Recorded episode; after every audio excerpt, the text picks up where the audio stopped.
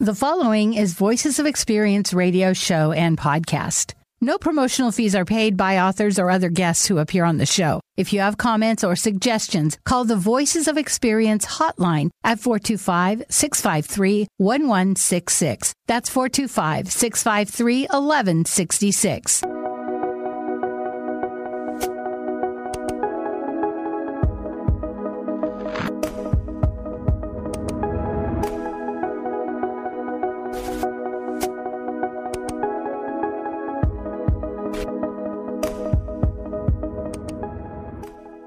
Welcome to Voices of Experience on Kixie AM 880 and KKNW 1150 AM.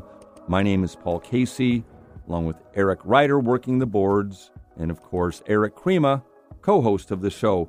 You have a really interesting interview today for Spotlight, and that's with a Joanne Miller. Yeah, yeah. You know, uh, we've done a, quite a few interviews of late where we talk about retirement and preparing for retirement. So, she and I sat down. and We talked about her job as a uh, uh, really she does retirement um, counseling in a sense, uh, like life coaching, uh, because I think now more than ever people want different things out of their retirement than say their parents or grandparents had, and they can afford it too in, in many cases. So she counsels people on okay, what do you really want out of your retirement? Let's see how you can get there. Not so much on the financial end, but just the emotional end, you know, and and uh, so that you have the most fulfilling retirement. And I think a lot of people just think, oh, I just want to sit in my lazy boy chair, you know, or hit a beach somewhere. Well, that might be fun for a week or two, but. You know, Yeah, really. Then you got other things you might want to do. So Yeah, that's what she's going to talk well, about. Well, good. Uh, anxious to hear that because more and more people are thinking that way. So that's good. We'll be anxious to hear that coming on a little later. Uh, yeah, we have a lot of good subjects today, and uh, coming up just in a few moments will be a gentleman by the name of Jack Thompson. He was mm-hmm. known as the throw-in Samoan when he was at Washington State University. He played football there again in the late 1970s. He set numerous Pac 10 records. In 1978, he finished ninth in the balloting for the Heisman Trophy. He concluded his college career as the most prolific passer in NCAA history Wow. with 7,818 passing yards. He was all Pac 10 conference three times. He went to Evergreen High School. He played six seasons in the NFL with the Cincinnati Bengals and the Tampa Bay Buccaneers. So I give all that introduction about football. However, that's not why he's going to be on the show today. He is also co founder of a nonprofit organization called Cougs First. Okay. And it's a pretty remarkable beginnings when it began, and it's getting bigger and bigger all the time. It's a marketing marketer's dream in terms of uh, what has been created here. I am on the board, okay. but uh, there's just people who've made enormous contributions, and Glenn Osterhout and Jack Thompson are the two founders, and they deserve a lot of credit. But we're going to get into those details, and Jack will be with us coming up in just a few moments. Voices of History, talking today about one of the top songs in rock and roll. And it comes to the history of the Rolling Stone magazine said that this song was the second best of all time. So I don't know if I that's a lot to Mm. go on for you two, but uh, Second best. so- that's lofty. yeah, that oh, is. Oh my goodness. Uh, okay, I'll have to put my. Eric Eric might be uh, better at this than me, but I'll, I'll I'll put some brain cells toward it. Maybe I'll give you a few hints along the way. And uh, today's timeless classic comes from an individual who recently, unfortunately, passed away. And this artist had numerous hits, but this song I'm going to have us play today is really not one of them. At least a lot of people in the world of this individual didn't rate this song very high, but I believe it, it's his best song. That's Okay. why I'm playing it. Yeah. And a lot of other people do. I did read an article that said this one got through, uh, kind of fell through the cracks, I guess. And uh, so we'll hear. Kind of sunk like a the- ship. Okay, well, there you go. There you go. I know that one. But uh, all right, good guess. Oh, and by the way, I just want to make this announcement because if you're listening to the Kixie version of Voices of Experience, not KKNW, we will play the entire song. But Yes. if you're listening to KKNW or my podcast because of licensing issues and things like that beyond our control, we uh, cannot play the Yes, timeless right. classic. I have a quick question for you along the lines of music, maybe to both of you. Uh, have you noticed in in all your music enjoyment that if you like the song right away, you tend to not like it after hearing it a few more times, but if you don't, you kind of like it, or there's a little intrigue, a bit of an intrigue to it, and then it becomes the hit that you just love for the rest of your life. That's always been my way with music. We call that a grower. A grower, Yeah, if, it's, a, if it's a grower, then uh, it tends to live on with you a little longer. that's then, interesting. yeah. Are you making that up? Or No, really? makes sense. It is called the grower. the grower? No, I, I can't go. say that I've had that experience. I haven't really thought about it. That doesn't mean that it's not true. I just never thought about uh, maybe it does grow. Maybe it is a grower or something like I, I just think about like sometimes the B side. You know, back in the day when they had a B side, right. you know, it seemed like sometimes I liked that song a lot more for longer. Yeah. And Interesting. there's lots of cases in history of uh, DJs flipping over a record, playing the B side, and that becoming the hit. And that's the hit. Yeah. Huh. It happens a lot. I've, there's several of those that happen. Uh, isn't uh, oh that'll come to me a little later when it uh, that did occur. of Yeah, we could do a whole segment on that. sure. Over 71 million properties in the U.S. are in danger of wildfires. I mean, that's a lot. That's a lot. And of course, we're coming up again on another fire season. And when you look at what's happening in Canada right now, in Alberta, I mean, that's terrible. And so I decided it would be a good idea to have uh, Michelle Steinberg. She's the director of the Wildfire Division of the National Fire Protection Association, to how you can take steps to keep your property safe. That's great. Perfect timing on that too. Uh, and I think people are getting wiser about that, the need for it uh, to clear, you know, to to to make those changes to their property. Well, they say we're going to have a drier summer than usual. So, Is that right? yeah, this is uh, good timing on this for sure. Okay, I thought it would be good to do it now rather than wait till July. yeah. You know what I mean? So Maybe the- repeat it when people start buying fireworks. oh gosh, oh don't get me started on that. Okay, so don't. because, yeah, it's, it's insanity. I mean, when people are doing this in neighborhoods. So, what is Voices of Experience all about? Uh, We talk to people with experience in their own right, what they do in public affairs, travel, fitness, Mhm. education, entertainment, with an emphasis on entrepreneurship. We try to go in that direction as well. But what we like to do is get input from our audience and hear and, and what they want to hear. Yes. And uh, so if you want to do that, you can call the Voices of Experience hotline at 425 653 1166. That's 425 653 1166. Leave your message about anything you would like us to cover. We are stepping up our coverage of entrepreneurship issues simply because we had a request to do that. And we want to continue on that because, Eric, as you mentioned at the top, he uh, looking at retirement. Well, people aren't retiring as fast as they used to, That's right. and they are looking for probably not full time, but very much uh, in the realm of trying to get some part time work to stay busy. And there's certainly a lot of opportunities out there to do that. Well, So- the thing I love about Voices of Experience, other than the fact that it is the top ranked radio show of all time, Yes, that's wink, true. nudge, That is nudge. not fake news. That's not- is uh, I love how you uh, you know you have different interviews. So it's like it's like a variety show on the air, and the interviews are of various topics, but there's always some helpful nugget in there that can help you or someone you know. So you should be listening to this week in week out. sure thing. I'm not going to argue with you there. Thank you. Jack Thompson is on the phone. He is indeed. Hello, Jack. I'm here.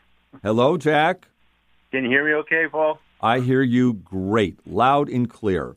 I did a introduction to you about your football career and all that, and I said at the end, we're not going to be talking football today. We're going to be talking about an organization called Cougs First, with which you and Glenn Osterhout co-founded, and some other people. You can talk about them as well. But Jack, there's a really big show coming up in a couple of days at the Hyatt in Bellevue. And first of all, first things first, what is Cougs First all about? Well, um, it's it's a it's a business organization that uh, uh, came to being about uh, about 13 years ago, if I'm not mistaken.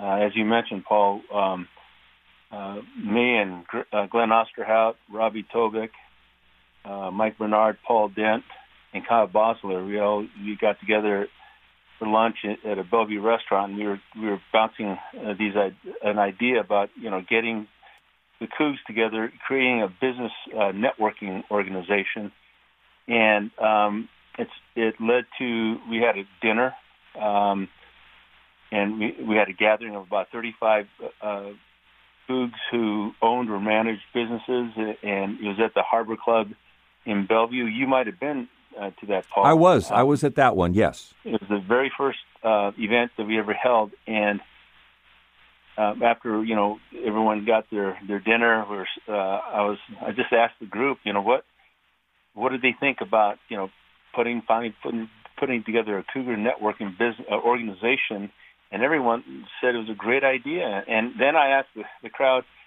you know, when we're looking to purchase products or services, we need to think Cougs first. And someone yelled out, I think it was Michael Thompson, that said, um, that's it. That's what you should name it. And so, uh, thus, this Cougs First organization began, and it, it morphed a couple years later into um, doing trade shows, uh, two uh, per year, one here, one in uh, one in Seattle, one in uh, Spokane, and it, it has really um, skyrocketed in terms of uh, popularity um, amongst Cougs and uh, excitement. We're so fortunate to have some great um, sponsors in BECUs, our title sponsor, and and USI um, Commercial Insurance Group, um, led by Jason Gesser and um, uh, Robbie Tobik and Chris Prentice um, in this area. They really stepped up and and um, you know just an opportunity for Cougs to um, go, come to this trade show and see all the different uh, market niches Cougs are in. I mean, uh, you think of a business, there's a Coug in that, and uh, Cougar owned and managed business. I I run a, um, a mortgage company called Cross Country Mortgage in in the Pacific Northwest, and um, we have um, Marketplace Sotheby's, real real estate company, to car dealerships, to hotels, you name it, we're in it, and it's it's excitement um, personified for the Cougs uh, on Friday uh, at three o'clock at the Hyatt Regency in Bellevue. Uh, President Schulz will kick it off by giving our annual State of the University address.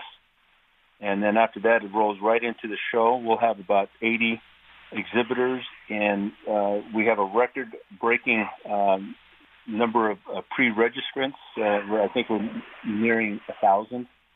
So it's going to be a great time. It's free; doesn't cost anything. Just go online, cougsfirst.org, and register It'll make uh, the en- the entry um, process much easier. You just walk right in and, and have fun, as Cougars are known to do.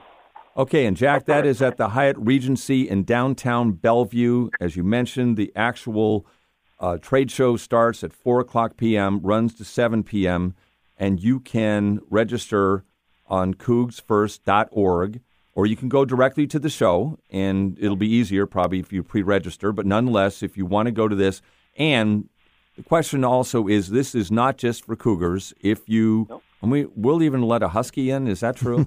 oh yeah, but you know, be cool and uh, in your desire to wear purple and gold. It, uh, that could be frowned upon, but. Uh, no, seriously, you'll you'll get a chance if you're not a coug. You'll get a chance to uh, mingle with uh, Cougs and really understand why there's this love affair that we as Cougar alums have for our school, um, and and why we rally around, you know, our Cougar flag, and, and why we want to support uh, each other. And it it, it, it all started, um, you know, innocently, and it's like I said, it has blown up, and and today we have um, uh, quite a following, and it's grown. We have over 400 um, businesses that have that are Cougs First members, and so um, it's a it's been a fun um, um, you know thing to be a part of. And now we have an executive director in Tony Poston who is doing a bang up job. They're, he's taking it to the next level. We have a Cougs First TV Classic in Pullman uh, that we had just a, a month or so ago, and and it's like I said, it's just growing. Yeah, this would be a marketing dream for so many people too, and I, I'm not aware of any other college or university in this country is doing something like this. Do you have any uh, knowledge of that? Well, you know, Paul, I, for me, and, and I'll, I'll try to tell you as quickly as I can. One of the um, beginning uh, where I began to think about something like this is when I went down to the first game I've ever went to as a spectator at the Coliseum. I watched uh, my son Tony play against the USC Trojans, and as I was walking around the Coliseum, I noticed all these. There are a lot of kiosks. These uh, USC Trojan business people that had uh, kiosks, and and I I was really amazed by how much you know how many businesses were, were represented and and the passion that they had in supporting one another. I'm thinking, you know, if they can do it, you know, we sure as hell can do it because we love our school more than they do theirs. So that's just a fact. And and our goal was to create a business networking uh, organization that um, is the best in the Pac-12, and frankly, it's, it's I think it's the best, uh, in, you know, anywhere in the country. If you go to our website, cougsfirst.org, you'll see how uh, it's, it's a robust website, and it shows you all the things that you, you'd want to know if you're in, in the business sector. Wonderful to hear. Again, I'm going to make an announcement again. That will be on uh, Friday, and it'll be at the Hyatt Regency in downtown Bellevue. Jack, as you mentioned, President Schulz will be giving a state of the university from 3 to 4 p.m., but the actual show starts at 4 o'clock p.m. and uh, runs to 7 p.m., and this is the first time it's going to be held on a Friday. Yeah, and uh, we're going back to the Hyatt Regency. That was the first uh, location we had, um, you know, our first show at, and um, I, I think we're gonna we're more than twice the size of what we were when we first started, and we will have other, you know, we'll, we'll have sports luminaries there. Um, Coach Dickert will be there. Several um, uh, football players will be there as well, and it's just it's, it's a very fun, festive environment to check out all the different niches that the Cougs occupy in, in the business world here in the Puget Sound. All right, sounds great. Jack, thank you so much. Anything else? No, you you got it, Paul. I appreciate the, the opportunity to share this with uh, uh, your listeners, and um, you know, thank you for all your support and being a board member. So, thank you. You got it, Jack. I'll see you tomorrow, and then again on Friday. I look forward to it as always. Thanks, Paul. Thank you. Take care. Bye. And again, that's cougsfirst.org. If you'd like to pre register for that event, you do not have to be a Cougar to go to this event because there's a lot of great products out there. And I think you'll get some ideas about uh, presents coming up. Uh, I mean, it, the exhibits go with travel, law. I mean, wine by Cougars. It it really is. It's hard to describe.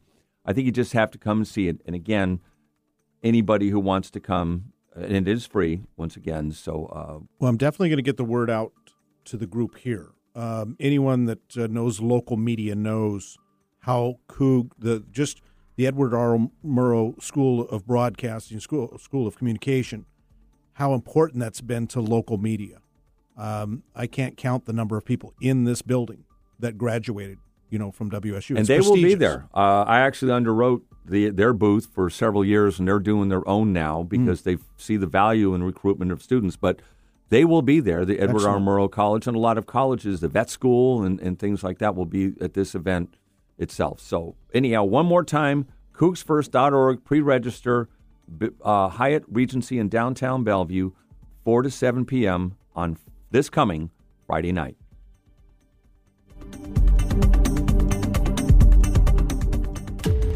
You just received some startling news. You're going to need brain surgery. But the doctor also says your prospects for total recovery are excellent. The doctor is very confident with his prognosis. He's performed hundreds of similar surgeries during his career. Who would you choose? This doctor or another doctor who's never performed this type of surgery? If the doctor who's performed similar surgeries is your choice, then experience is important to you. That's what Voices of Experience with Paul Casey is all about. People with experience in their chosen fields. Topics explored including public affairs, self employment, travel, health and fitness, history, and adventure.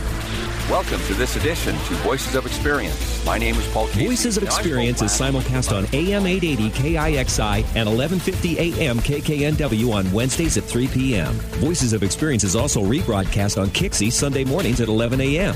Visit voicesofexperience.com and take a five minute self employment quiz. The higher you score on the quiz, the higher your prospects for success. That's voicesofexperience.com. All right, so here we go with uh, Voices of History for May the 10th. Well, today's May the 10th, 2023. Uh, everything didn't happen on this day, but a lot of them did actually. On May the 7th, 1965, a very tired Keith Richards woke up in the middle of the night and grabbed a tape recorder and came up the, with the opening tracks of a song and was going through his head was, I can't get no satisfaction.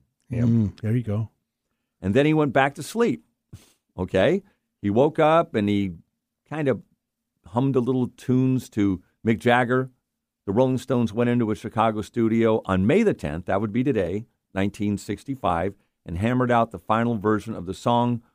40 years later, Rolling Stone magazine ranked Satisfaction as number two of the 500 greatest songs of all time. Now, question what's the number one song? I've got a guess. Um, Stairway to Heaven. Good guess, but no. No. God, God Only Knows by the Beach Boys. Ooh, another good guess. I just heard that song the other day. No, like a Rolling Stone Oh. by Bob Dylan. And now I get suspicious. Wait a minute.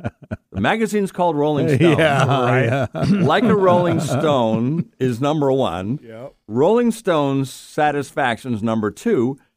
And number three, Stoned in Love by the Stylistics. Uh, the fix was in. Yeah, No. it was. I lied about the last one. I, but still. I remember, I think it was the 80s when that song, We Built the City on Rock and Roll, came out. Sure. And every rock and roll station, it was brilliant because they would play it. Yeah. Because they wanted to be represented as the station that built the city on rock and roll. Right. Starship. Perfect. I, I never made that connection, but Yeah. you're right. That was it was I heavily love the song. Yeah. They actually uh, released a version that allowed DJs to add their own local uh, Oh, is that right? stuff on top of it. Yeah, which was brilliant.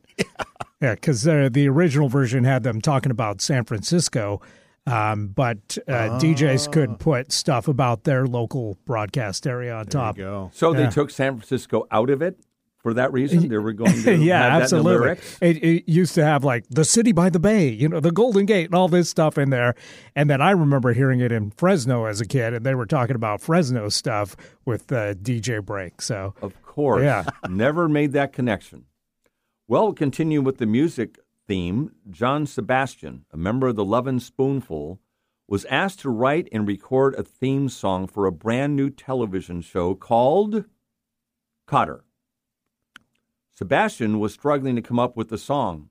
Then he came up with an idea because he got the kind of the storyline of someone coming back hmm. to their true calling, which in his case was teacher. So he named the song Welcome Back Kotter. It went to number one on May 8th, 1976, and said at that point, the show's producers said, let's change the title to Welcome Back Kotter. Oh, wow. That's how that happened. That's cool. There you go again. Two uh, interesting music uh, renditions there, and how people come to. Uh, so much is by accident. That's what I'm always fascinated Yeah. by. yeah, who wrote the song about the sweat hogs? That's what I'm wondering. oh yeah, that's right. That's the right. sweat hogs, uh, John Travolta being That's one right. of them. Yeah. He got his start on that show, right? Yep. Pretty much. Yeah. Let's see. On um, let's go with on May the 10th. That's today in 1994. Nelson Mandela is sworn in as the first black president of South Africa.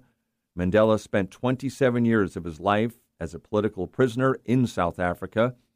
He declared on his inauguration, "The time for the healing of wounds has come." End True leader. True leader. amazing. I mean, and not bitter. I Mm-hmm. think 27 years in jail Mm. because I'm black or whatever, I'd be a little. The be bitter, Upset. of course. Yeah. On May 10th, 1877, the first phone was installed in the White House. Who was president? Eight. What did you say? 1877. 1877. Well, let's see. It's a tough one. I wouldn't have got it. I'm out. Yeah, I'm out. Was that uh, Grant or? Rutherford B. Hayes. Oh, okay. Okay. Yeah. I think I'm distantly related, so I should have known that. Seriously? yeah. Oh, Rutherford. Okay. You have Rutherford Day at your house. And Now, what- so, the, what was the first call? That's what I want to know. Who Right. called? there's a fire. No, I don't know. There's a fire. Good question. There's nobody else with a phone, so you know. and I can say do you want whatever for I want because they don't have it written down. I'll just say, you know, are you going to be down for dinner? It's the first telemarketer. Right. We've got a horseless carriage already. On May 10th, 1892, on a more uh, somber, a somber note, uh, the worst, this is in the state of Washington, the worst coal mine disaster in Washington's history occurred in Roslyn. Again, May the 10th. 45 men lost their lives in explosion and fire in the Roslyn mine. I never knew that. Been I did. Several I times. had heard that. Uh, Wow. I had heard that, and there's a graveyard or something not far from there. Or it's in Roslyn Yeah. somewhere. I've never seen it, but I think I saw it on some show. That yeah, th- it was a. It, happened, if you've yeah. never been to that town, it's a great little town. it sure is. Go to the go to the brick. Go to Yep. the brick and have yourself a beer. Well, where the show was uh, kind of uh, One of the settings for northern exposure. right. right. Yeah. That's, right. It, uh, I get they never they did it in a studio here in Redmond, I think, Hmm. but some of the scenes obviously were uh, taken in Roslyn. Gotcha. And then on this day, in 1906, Seattle's King Street Station opened for the first time. Wow. The station obviously currently serves Amtrak and the Sounder commuter rail. So this comes from uh, our thanks to the History Channel for helping us out with all these great information, and of course uh, our local historylink.org. That's right. That was a lot of fun. That Yeah. was, it was a great one. So, uh, nicely all right. So we'll be coming up uh, next with a couple more uh, episodes. We're going to go right into actually uh, my interview with uh, Michelle, and we'll be back with that. Michelle Steinberg.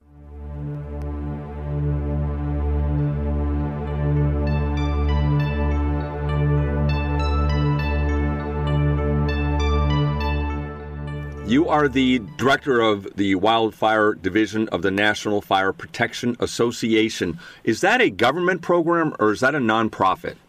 We're a nonprofit association. Uh, we've been around since 1896, and we're dedicated to eliminating losses and suffering from fire, electrical, and related hazards.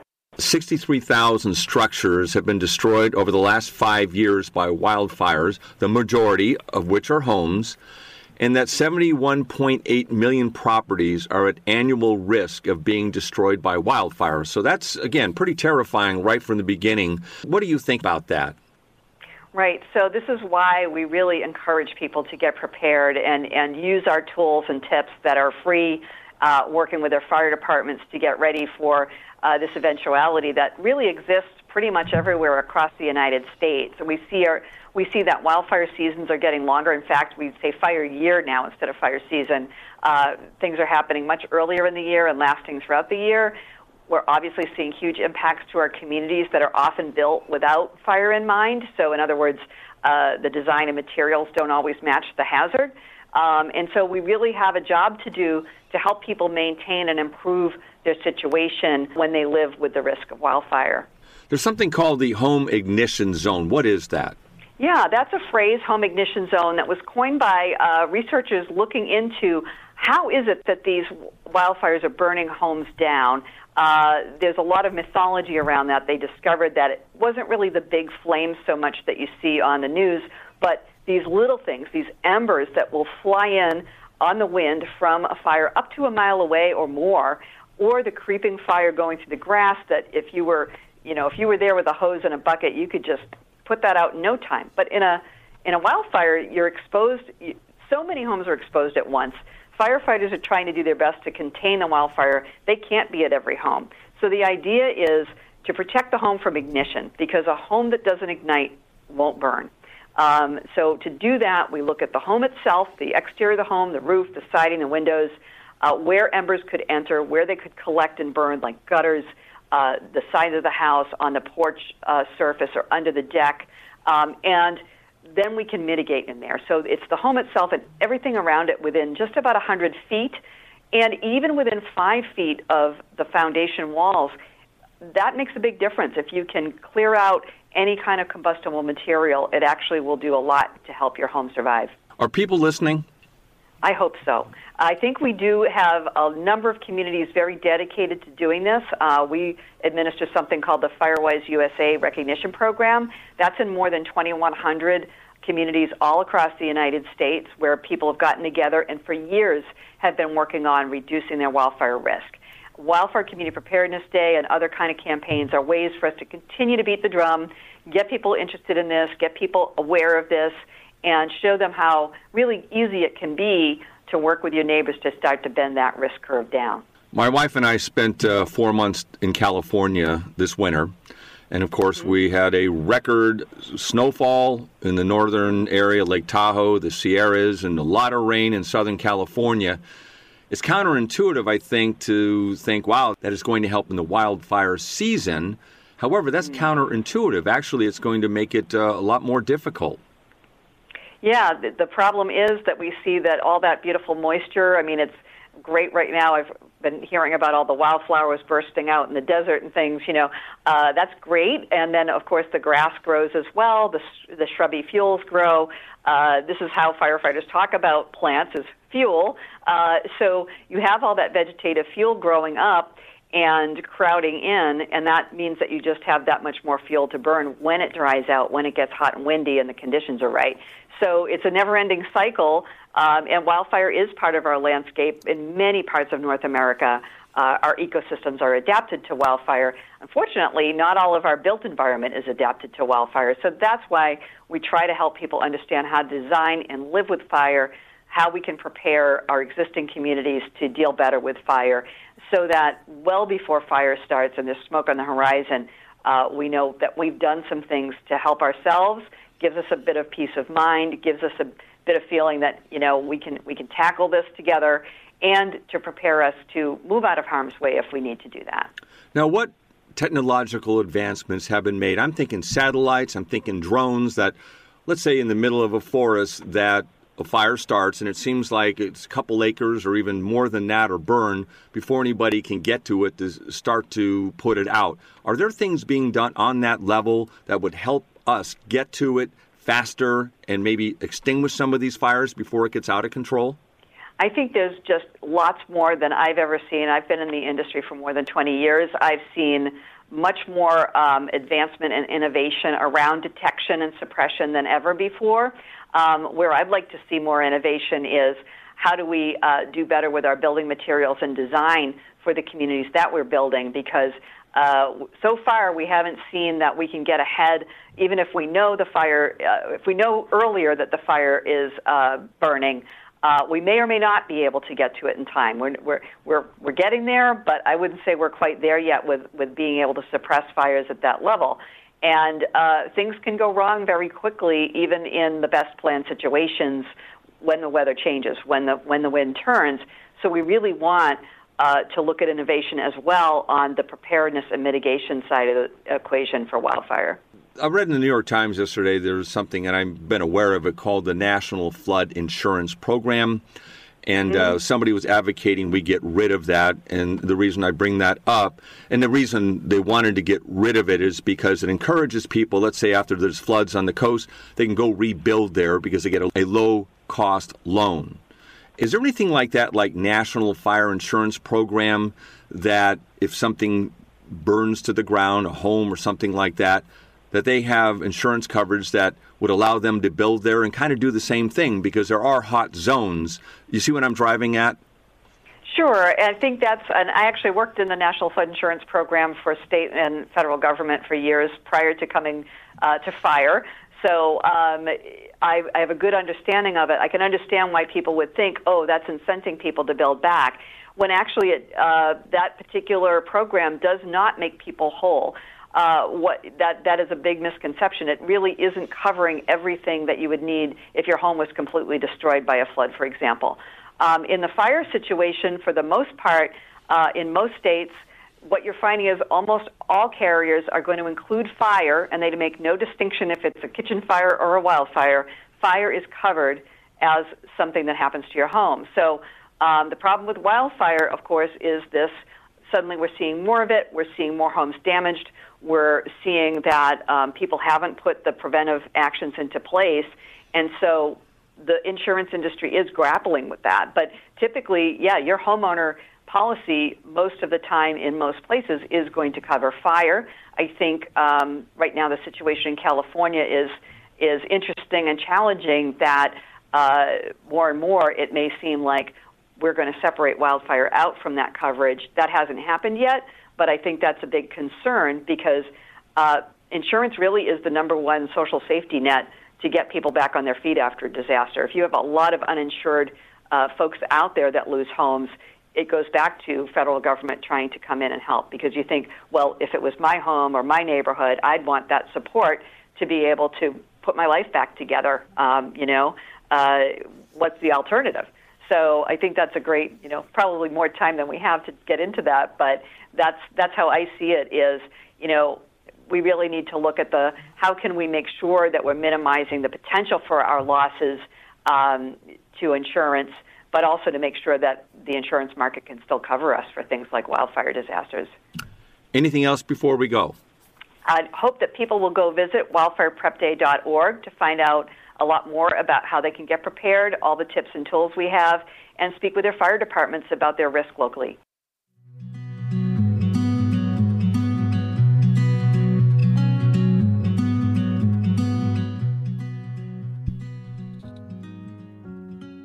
Final score from T Mobile. Mm. Bad news Texas 4, Seattle 3. Doe. Dope. So, uh, anyhow, uh, with that, I was at the Tacoma Rainiers game last night, and the game started at 6.05, and I had to leave in the eighth inning. Okay. My observation the game was two hours long at that point. So that would probably, well, it probably ended in maybe 15 minutes later at most. Right. So that means that game was two hour and 15 minutes, is all. That's amazing. It is, and uh, Tacoma did prevail two to one. But I just looked at the statistics about going into baseball this year in the major league level because last year we did have uh, the pitcher had to pitch the ball within 15 seconds, and then if someone's on base, you had to 20. I noticed it really sped up the game. So the major league started it this year, and there's some early returns coming in. And I think if you like the game to move faster, you are going to like what you hear. For example, this year the average game in the major leagues is two hours and 37 minutes. Last year it was three hours and five minutes. That's a considerable, that's about It a is. half hour Yeah. off that game. Yeah. Very noticeable. Um, stolen bases are up 40%. That means the game's being put into motion more. There's more action. Interesting. And um, the scoring has averaged over a run a game, 1.1 runs per game. Doesn't sound like a lot, but you take that over a year with all the teams. Sure. That is quite a difference. And I mentioned the stolen bases. And um, let's just get to the limits in the infield, the shifts. That's what it did kind of. I'm going backwards. What did they do this year to speed up the game? Well, first of all, you cannot go and play in the short outfield, let's say in right field or left field, if you're an infielder. You have to stay, if you're a first baseman, second baseman, you have to stay which, in between second and 1st mm-hmm. base. Mm-hmm. Same for shortstop and third and other side. You can't pile up all those players on one side. And that has led to a remarkable increase on in left-handed batters. Their batting average is up 40%. Wow. So that's a lot more hits putting in play. The the uh, pitch the clock is at 15 seconds. If you uh, if there's no one on base, the pitcher has got to deliver that uh, pitch in 15 seconds, or the batter gets a ball called on him. Mm-hmm. If the batter is out of the box and doesn't step in in 10 seconds, then the ump calls a strike. So it has had a, a, a huge impact. Now they have larger bases this year. I don't know if that's really had a huge impact or not. But anyhow, if again starting it out, Hmm. it looks like it's uh, been a good move, obviously for Major League Baseball. Yeah, I had a quick question for you on that. What would that do to stats then? Because w- will there be asterisks in a sense so that everything pre these changes, uh, and and then uh, numbers of home runs and things like that, or, or whatever, however it might affect the overall stats of individual players? I don't think this will. This Okay. just is speeding up the game. Now, I just thought could you said uh, left-hand batters is what made me think of it. Okay, so suddenly, or is there an advantage now? No, I wouldn't say it's an advantage. It was a big disadvantage. Hmm. I mean, if there's any asterisks to be made, it would have been because this started in baseball, and it's a good question. I'm going to say 15 years ago, maybe Mm-hmm. you never saw this, but then one team started doing it. That's a good question. We should come back with that Yeah. trivia question. That's a good question because you know the players were playing first base, second base, shortstop, and third up until about maybe like you say about 15 years ago. Then they started these shifts. Ah, I see. Okay. You see, so a- again, you could make that argument about asterisk, but if you were to make it, you'd make it the other way too. So I don't think so. To answer your Gotcha. question directly, no, I don't think there's anything here that they will do that. Now they could have done that with the designated hitter. That changed, and I don't think they did that. Hmm. So Edgar Martinez at a point never played the field, but he was a designated hitter. So anyhow, so I think people are going to like it. Yeah, overall. yeah, I, I think so too. And this, as I say, the speed of the game does pick up, and that's all to the good, I think, in the in the game. So where are we at now? We are coming into your interview uh, uh, in just a few moments. So uh, let's get to it in Yeah, just a few moments. it. And welcome to Spotlight on Success right here on KIXI 880 and AM 1150 KKNW. Thank you so much for your time listening to this program, Voices of Experience, and in particular this interview. I appreciate it. I love having interesting people come into the studio, and today is no exception. I have Joanne Miller, who is a certified retirement coach. And I'm starting to knock on the door, Joanne, of retirement. So I wanted, I'm, I'm getting excited to hear what you have to say about your job as a certified retirement coach. But first, welcome to the studio. Thank you. I'm glad to be here. Appreciate it. Let's talk about what it means to be a certified retirement coach. How do you get into that sort of a position? Well, for me, it started while I was still working in the in the corporate world. I was in the uh, Seattle Tech Center or Tech section for over 25 years. Oh, wow. And during that time, I saw how successful coaching could be with both my teams and with individuals. And so I started on my own path to certification. I became a certified coactive coach, hmm. became a member of the International Coaching Federation, and of course, a certified retirement coach. And then I happily retired myself from that world in 2018. So you pivoted position. I mean, you were doing one thing, and then you decided, I'm going to do a 180 and become a certified retirement coach. Well, I was thinking about what do I want to do when I retire mm-hmm. because I think it's important to think about you're retiring from something, but what are you retiring to? Good point. What are you going to do? And I didn't want to leave that up to chance. And I think we have all heard sort of those stories of people who have worked in maybe one industry their entire career.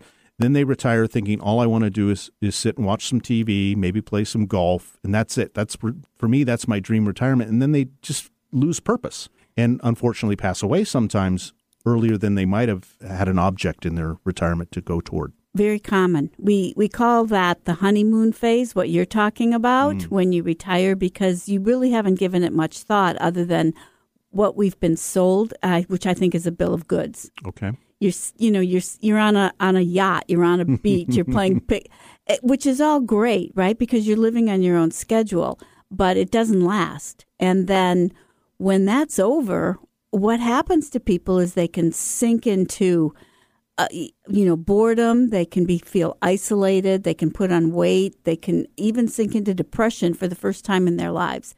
But it shouldn't be that way and it doesn't have to be that way.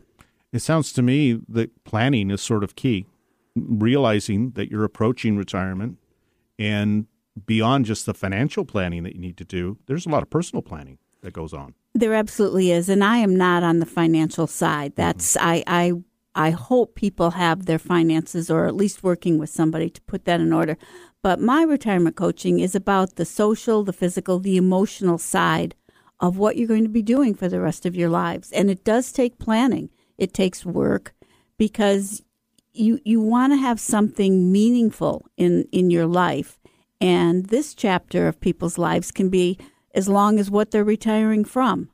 And I imagine there's a, a, a, different dynamic if it's just you, say, yourself as an individual retiring in the household, or maybe you have a partner in the household that is not retired, continuing to work. I, I would imagine the dynamics change as you have the situation. Very different dynamic. And a lot of people come to me with questions about not just finding meaning and purpose, which I think is really important, but about what about my spouse? What if we're on different timelines? Do we downsize? Do we move? What about Social Security? What about Medicare? What about our kids?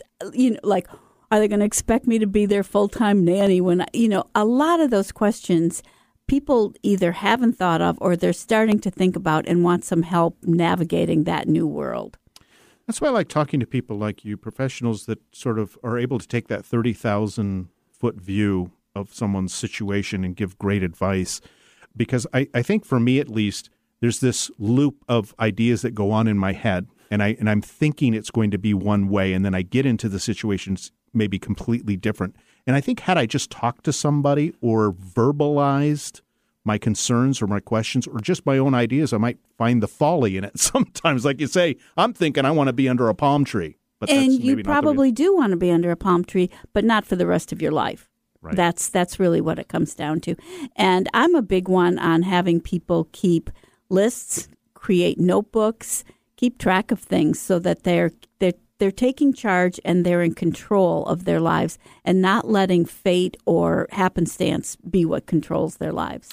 When I searched you out as a as an interview subject, so I started with Google and I was and I was looking at different coaching situations that were going on here locally. And then I found your website. So I want to give your website out because I think it's a good one. And you have a lot of wonderful information on there.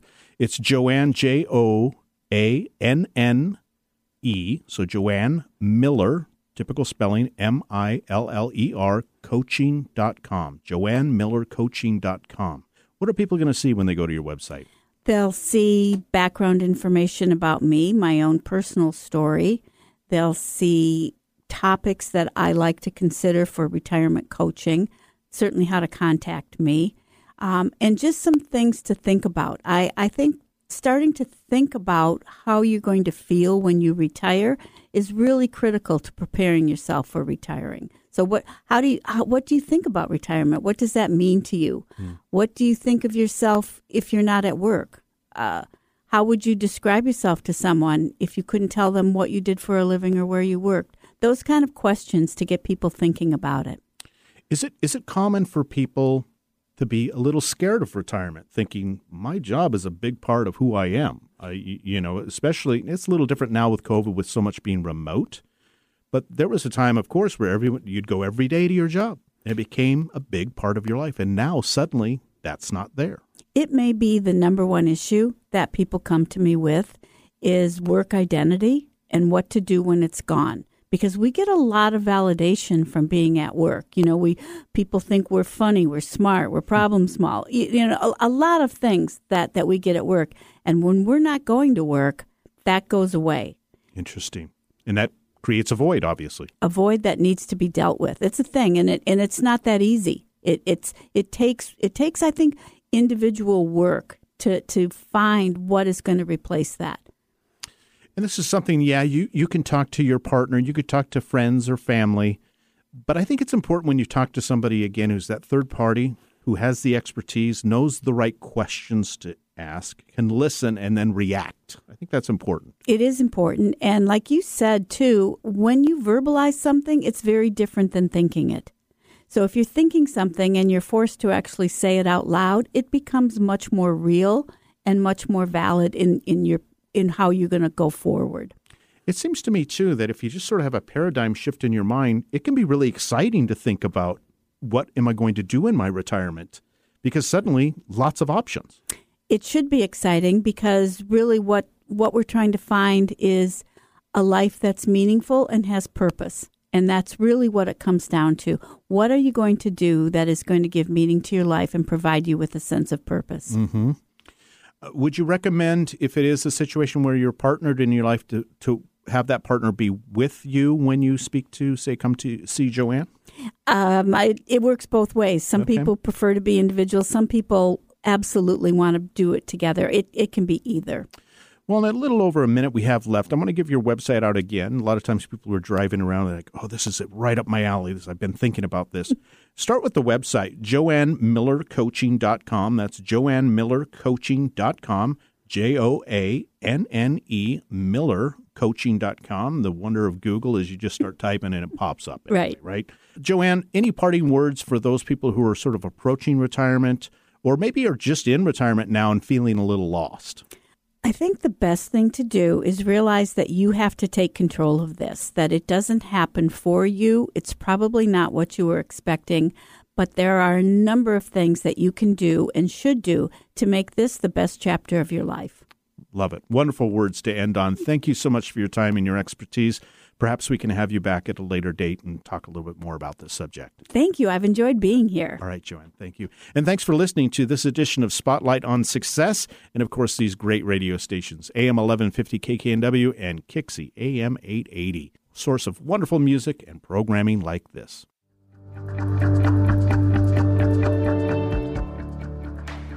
Well, we are out of time once again for today, and it goes way too fast, as it always does. Um, thank you to Jack Thompson for being here and again talking about Coog's first event. And again, that's at the Hyatt Bellevue in downtown Bellevue, and that'll be on Friday night. The actual trade show itself, 4 to 7 p.m. And if you want to uh, pre register, go to coogsfirst.org. Eric, next week, who are you going to have on? Uh, Luke Miner, he's with uh, the GET program. We're going to talk about how you can save money as you're saving for college for your kids. Very good. That's uh, always important. Um, I'm going to talk to uh, Moria McDonald, and she's going to talk about water. Today I talked about fire. Next week's water. Okay. So, um, seeing how we're coping with the less water that we are experiencing right now, but of course, the rains helped out this winter, but that's of course temporary. So, uh, again, we'll be back uh, next week at this very same time at 3 p.m. My name is Paul Casey, and I want to thank uh, Eric Krema, of course, and Eric Ryder for being here and running the boards again, and Benny Mathers, who helps put it all together. Quote of the week Lead us not into temptation. Just tell us where it is so we can find it. Sam Levenson. Have a great rest of the week.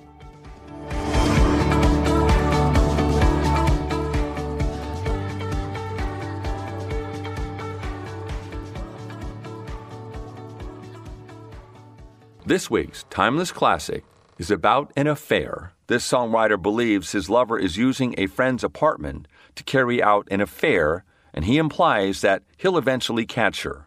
Quote, The city where we live might be quite large, but the circle is small. From 1978, The Circle is Small by the now, unfortunately, late Gordon Lightfoot. It's alright for some,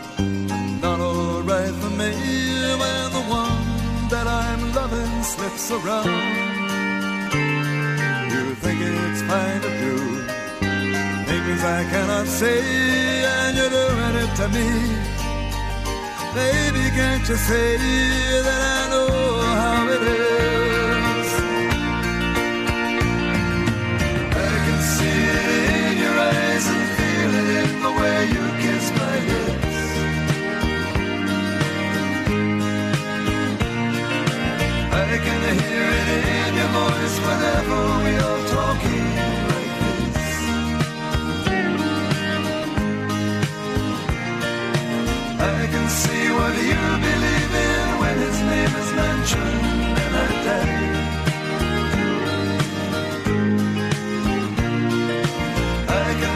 The way you walk, the way you talk, the way you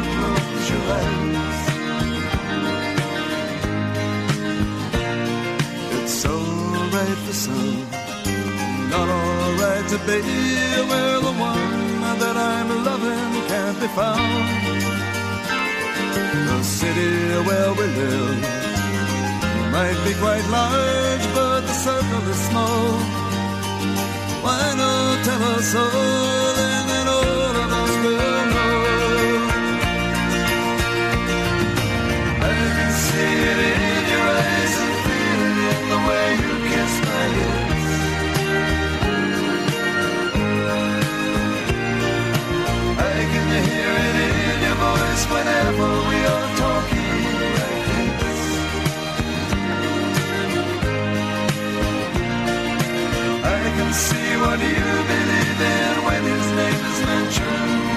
I